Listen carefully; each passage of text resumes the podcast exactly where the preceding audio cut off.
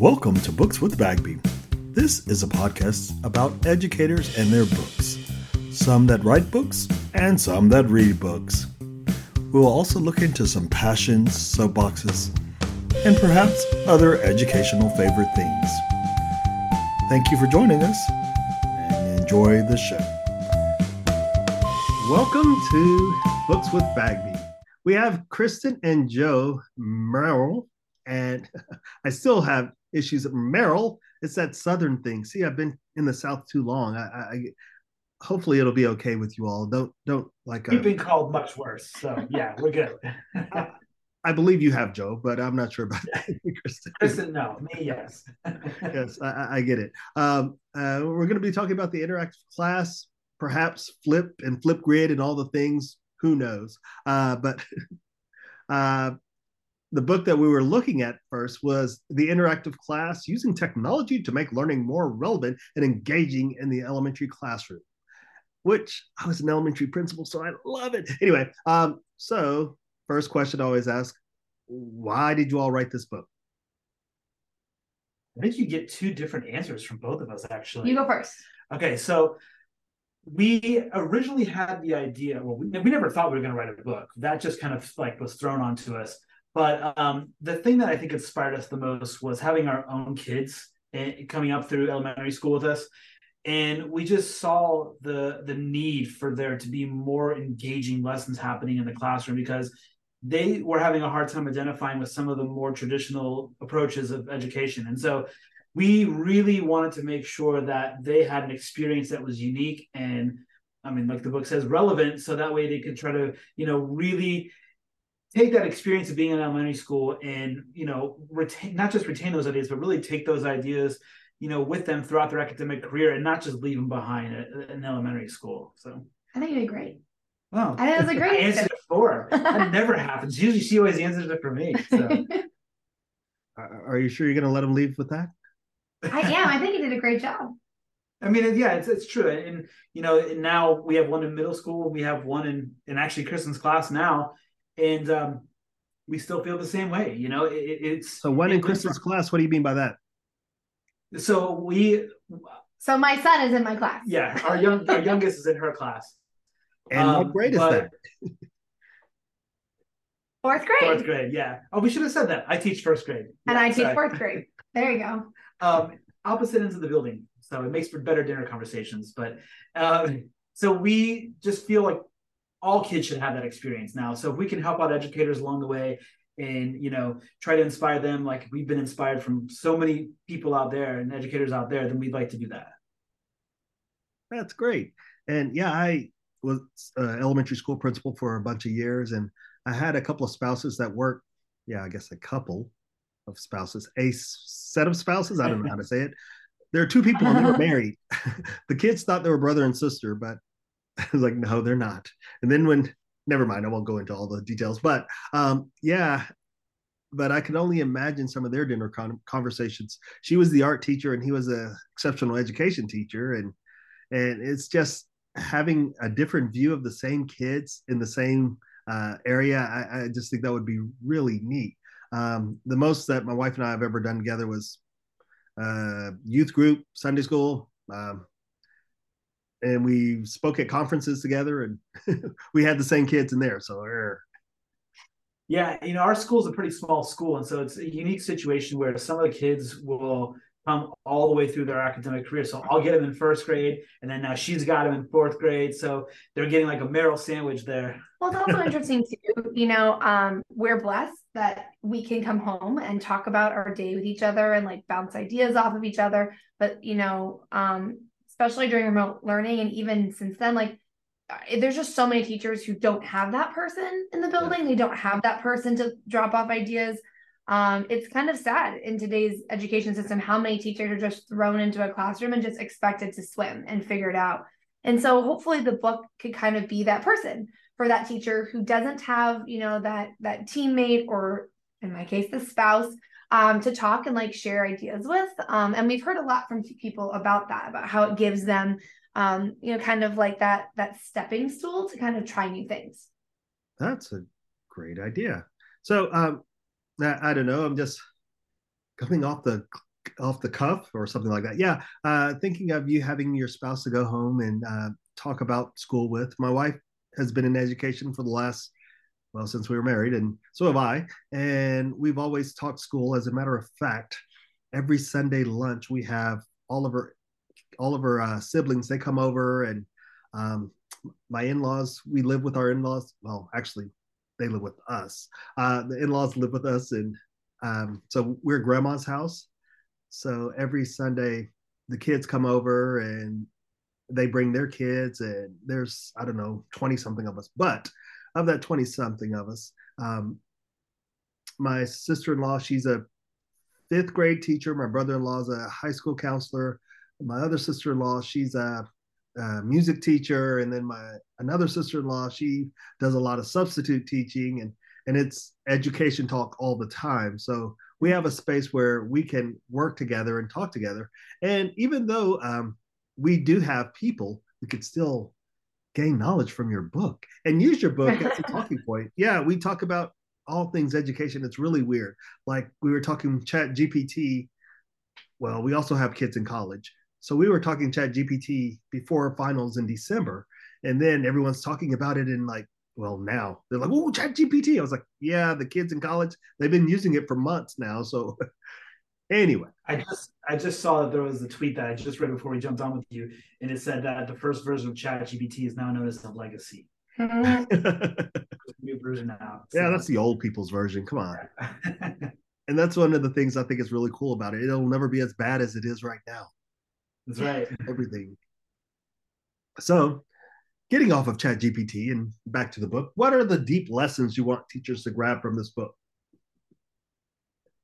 uh, do, do well, i think you get two different answers there too all right um, yeah let's see if that I happens say, i doubt it yeah. i would say okay i have two one would be that not everything has to be tech even though we do half the book is all these lessons and ideas on how to use different platforms the first half of the book is all things not tech. It's all about how to set up your classroom, how to develop relationships with your students, how to include families in, in the learning that goes on in your space.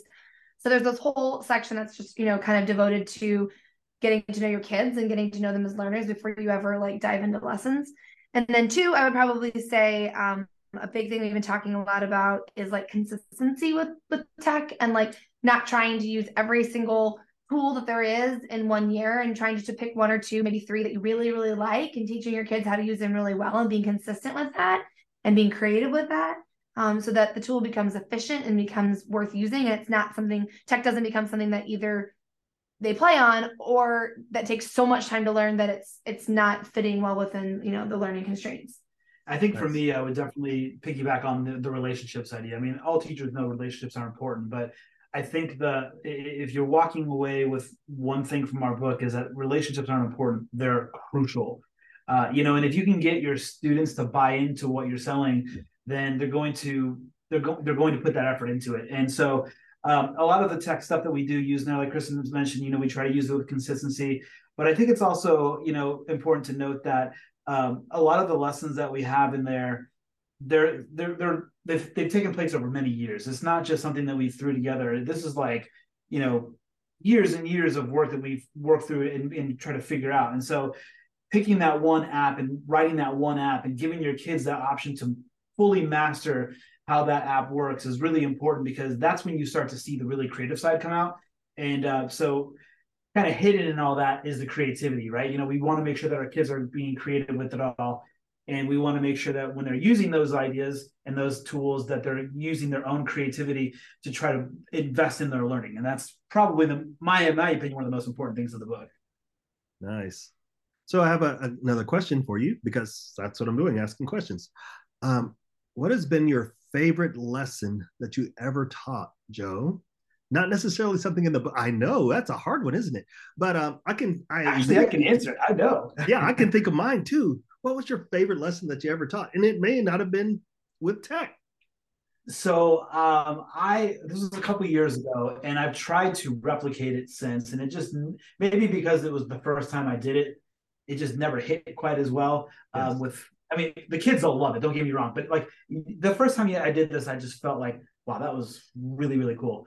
I um, actually use an app called Apple Clips, and Yes. I put myself in a video game. Um, I use the scenes on Apple Clips, and then my kids were really into video games that year, and so I actually uh, recorded videos on Apple Clips using the 8-bit scene, which allowed me to look like I was in a video game. And then I downloaded those files. Uh, they were math problems. Uploaded them to Flip. At the time, it was Flipgrid, and then uh, the kids were watching those back as levels. And so I shared them out as if I posted them as if I was a student.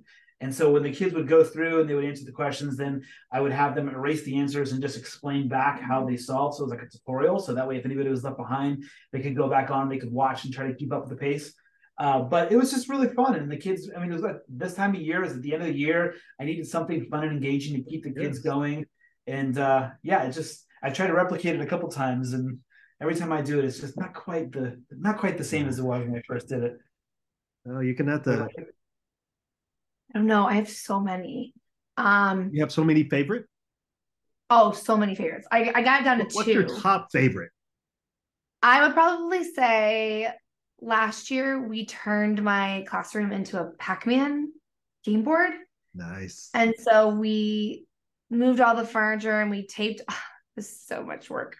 Taped off this giant, Oh, yeah. massive Pac-Man board with all the dots and everything. And there was like black lights and like the kids walked in and we had a whole day of review because we had testing and like all they had all these different game cards and we had like scheduled the game to where they were reviewing different subject areas and like it was so fun. Like it was so fun. And all the kids got a chance to play on all different sides and like just was a neat way to kind of bring everybody together to do something that wasn't super fun normally. That that one was that's probably one of my top three. That tape took forever though. It it was hours mapping So- it out.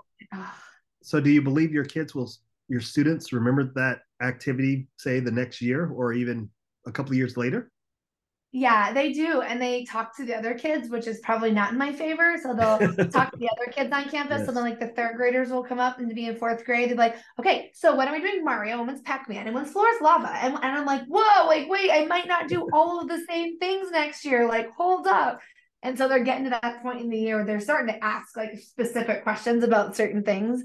So, you know, they I think they'll remember. She also doesn't like it when they say, "Well, Mr. Merrill did it this way." Yeah. So I have to make new stuff. I can't do the same thing.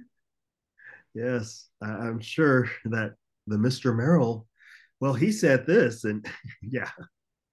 Well, at least you have, He's not here right Uh, now, so yeah. At least you have your own kid in your class, so your kid won't go home and says, "Well, the teacher said," like my daughter would do. well, he'll be brutally honest. So he'll He's- let me know if he doesn't like something. He'll tell me.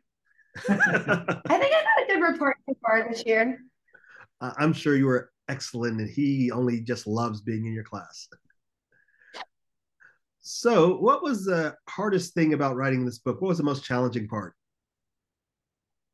Oh, I know that one instantly. Go for it. Okay, two things. One, we didn't know what to put in it because someone comes and they're like, "Hey, you should write this book. You're phenomenal. We love all your ideas." And we looked at each other like, "We're just two teachers. Like, what are they talking about? Like, we're just teachers. Like, we just do the same thing that everybody else does. Like, what on earth would they want to listen to and, and hear from? You know, like what we had such a hard time understanding that like those things were needed and people wanted to hear about the things that we just had ingrained into our classrooms so much it was just normal Yes. and understanding that it might not be normal for everybody and that you should you know you can share it out um so that would probably be one do you have one Uh, well, yeah, I would have echoed that. Um, I think the other thing I probably would have said was that there were certain elements that we were not going to give up, that was one of mine and meaning like things like the editor wanted to take out, like the like a kidney table. i wanted to talk about sitting at the kidney table they're like no one's going to know what that is i'm like yes they will we will. We're teachers. we're teachers Yes. um, you know, and, and things like fonts, like that we use in the book. We were you're the pretty- designer we were, yeah, I come from a design background, so we're pretty particular with what we liked. And they were like, they were saying, well, you know, we shouldn't have this, and and I'm like, we put qr codes we were one of the first books that had qr codes in our book that Yeah, was we- interesting we put the flip, eh, we put the flip AR QR codes in Mhm. the book too. That was a, a chance because I was afraid they were going to drop those too. But so when you open up the chapter, Uh, if you scan the QR code with the Flip app, it's an augmented reality video that comes out and uh, From from us. Yeah, and it's just kind of giving a little preview of the chapter. It's almost like a trailer, uh, kind of giving you an idea of what you can expect to learn about for that particular Yeah, chapter. that's writing to all audiences was hard too because we didn't want to pigeonhole like lessons and be just science lessons or just math because there's so many ways that you can use a tool and like really can adapt it for anything that you teach or so trying to write it and not pigeonhole that was that was challenging And I think the only other thing I would have said too was, uh, you know, we really tried. There's two parts of the book. So the part one, like Kristin mentioned, is all relationships, and part two is more dedicated to. It's my favorite, the lessons. and there's a whole bunch of lessons that are in there, and we try to make sure that it was easy for teachers to understand. So we really try to break it down, like step by step, on how to do these things. And then, Mhm. of course, include those QR codes so that way you have exactly everything that you need to try this in your classroom. So that way you can do it like the next day if you really wanted to. Um, and so we really try to be diligent about making sure that all those steps were there and thinking through that of, okay, well, if you're on a computer, how's that going to look? If you're on a mobile device, how's that going to look? And so that was a little and there were so many lessons we had to cut out Yeah, unfortunately. there Oh. was. Well, is there another publication coming on the horizon? There's always going to be another publication on the horizon. um there is nothing decided but um clearly I was about to say nothing like decided, but it sounds like something. and um we'll see Yeah, we'll see. Okay. The idea is definitely there. So So we've talked about books and your book. Uh, something a little aside. What is your edu passion, or give me a soapbox that something that really uh, grinds your nerves, or something that in the education space. But I, I would prefer passion. If you got a soapbox, that's fine as well.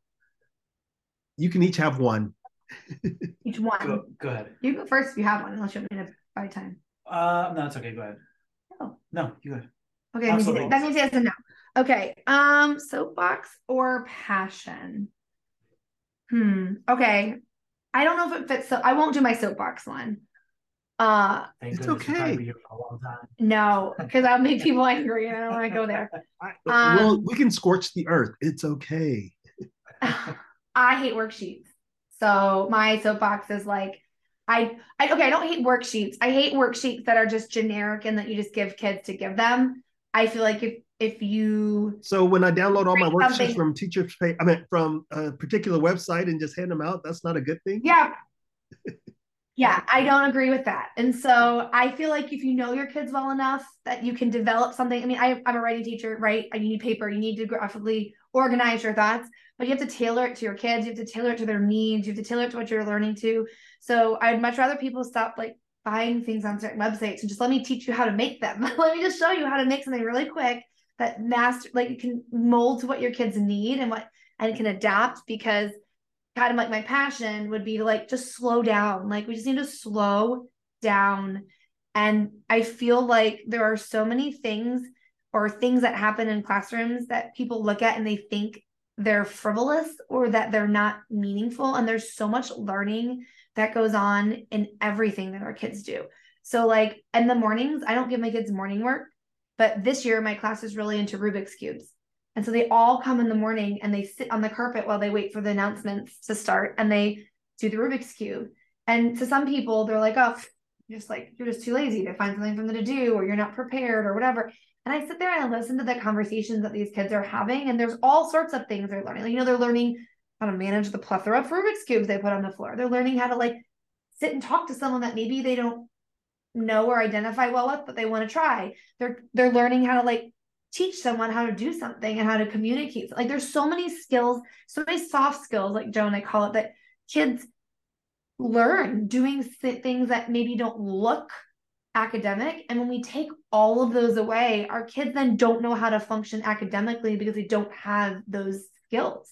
And so that would be like my passion is just like giving kids five minutes a day to just do something that's maybe not academically on the schedule or to build something in that there's skills beyond just the academic Yes. um so that so that they can kind of learn learn those skills that's something i've really tried hard this year and i'll tell you this my kids aren't any worse on their testing they're not any worse on their scoring they're phenomenal And so yeah. it's not hurting my kids, you know, to, to give them those opportunities. They're not missing minutes. Well, I, I think too, the thing that, I mean, it's a buzzword in education, but you're teaching them grit and perseverance, right? I mean, when they're working through those Rubik's cubes, they're not figuring those things out quickly, you know, and that that that alone in and of itself is is powerful, and that's probably why they do so well in the test because they're going to persevere. I don't know if you can but, trademark doing Rubik's cubes to testing, but we'll no, see how they go.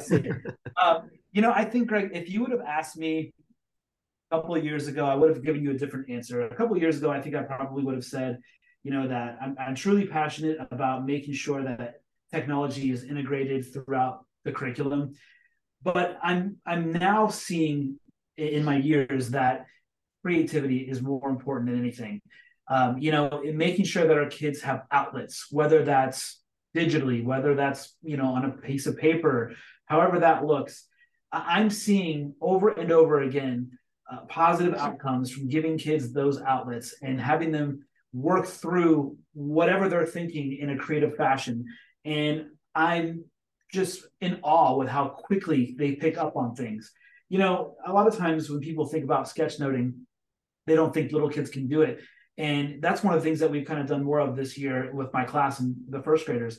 And at first I was like, they're not going to understand this. It's going to be me drawing pictures on the board. They're just going to look at it or they're going to copy it.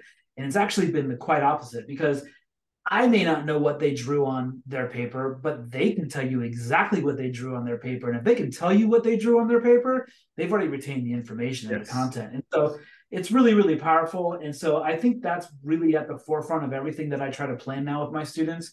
And uh, when I'm making my own worksheets for mm-hmm. my students, because I'll just design everything for differentiated groups and uh, I always put that in the forefront. How are they going to go about being creative when working through this process uh, to meet that standard? And so uh, that's been really powerful and really beneficial for my students this year. Wow. So creative and personalized learning for your students. Who knew? Nothing new, right? yeah, but it works. So, Merrills, how can folks connect with you? I, I believe you're on the Twitters and uh, you have other spaces on the web. Yes, we are. So uh, we're, we're everywhere at the Merrills edu everywhere. Two R's, two L's because there's two of us. She hates it when I do that. Uh, also, the merrillsedu.com. We're on there. And uh, most importantly, like we just love to connect with educators and love learning from you guys. And so, if you hear this and you have questions about anything, or or you want to learn more about uh, maybe some of the stuff that's in the book, please reach out to us. We'd we'd love to get to know you, get to to work with you, and uh, you know, yeah. So, so is there anything else you want to add before I let you go? Hang in there. Yeah, we're, we're just got a couple more weeks left. Come on, right? teachers. Like, well, I just in general, like, I just feel like it's such a toxic space sometimes, and it's so it's so easy to just listen to what's going on. It's so easy to feel responsible. Like I've been a lot of reflecting this year about how teachers feel responsible for certain things happening when it's not us, it's not on us. Um, and I've I've tried really hard this year to stay in my four walls and to focus on, you know, what the essence of being a teacher is and what my job is. And so I would just encourage teachers to just do that. Like sometimes it's okay to close the doors and just you know exist in that space and just you know do the next thing just do the next thing you know plan the next thing um because it is hard right now. And i don't i don't like to get on here and be like oh we love teaching everything's great. And sometimes people listen and like wow i don't feel like that. Like i i i can't relate to that all the time. And and so just to know that like we see that too and we feel that too. And um you yeah, know you're not alone. Reach you're not alone us. yeah like we love to help any people in any way we can. Yes and it's even not as um, glamorous being at a central office, uh, like a central office employee, like I am now. I, believe it or not, there's some issues there as well. Who knew? well, whether you're in a first grade classroom or a fourth grade classroom or fifth, who knows? Um, always take time to ask good questions, answer the ones you can, make someone feel special, and be great because you are great. Thank you, Merrills. Have a great day. Thanks, Greg.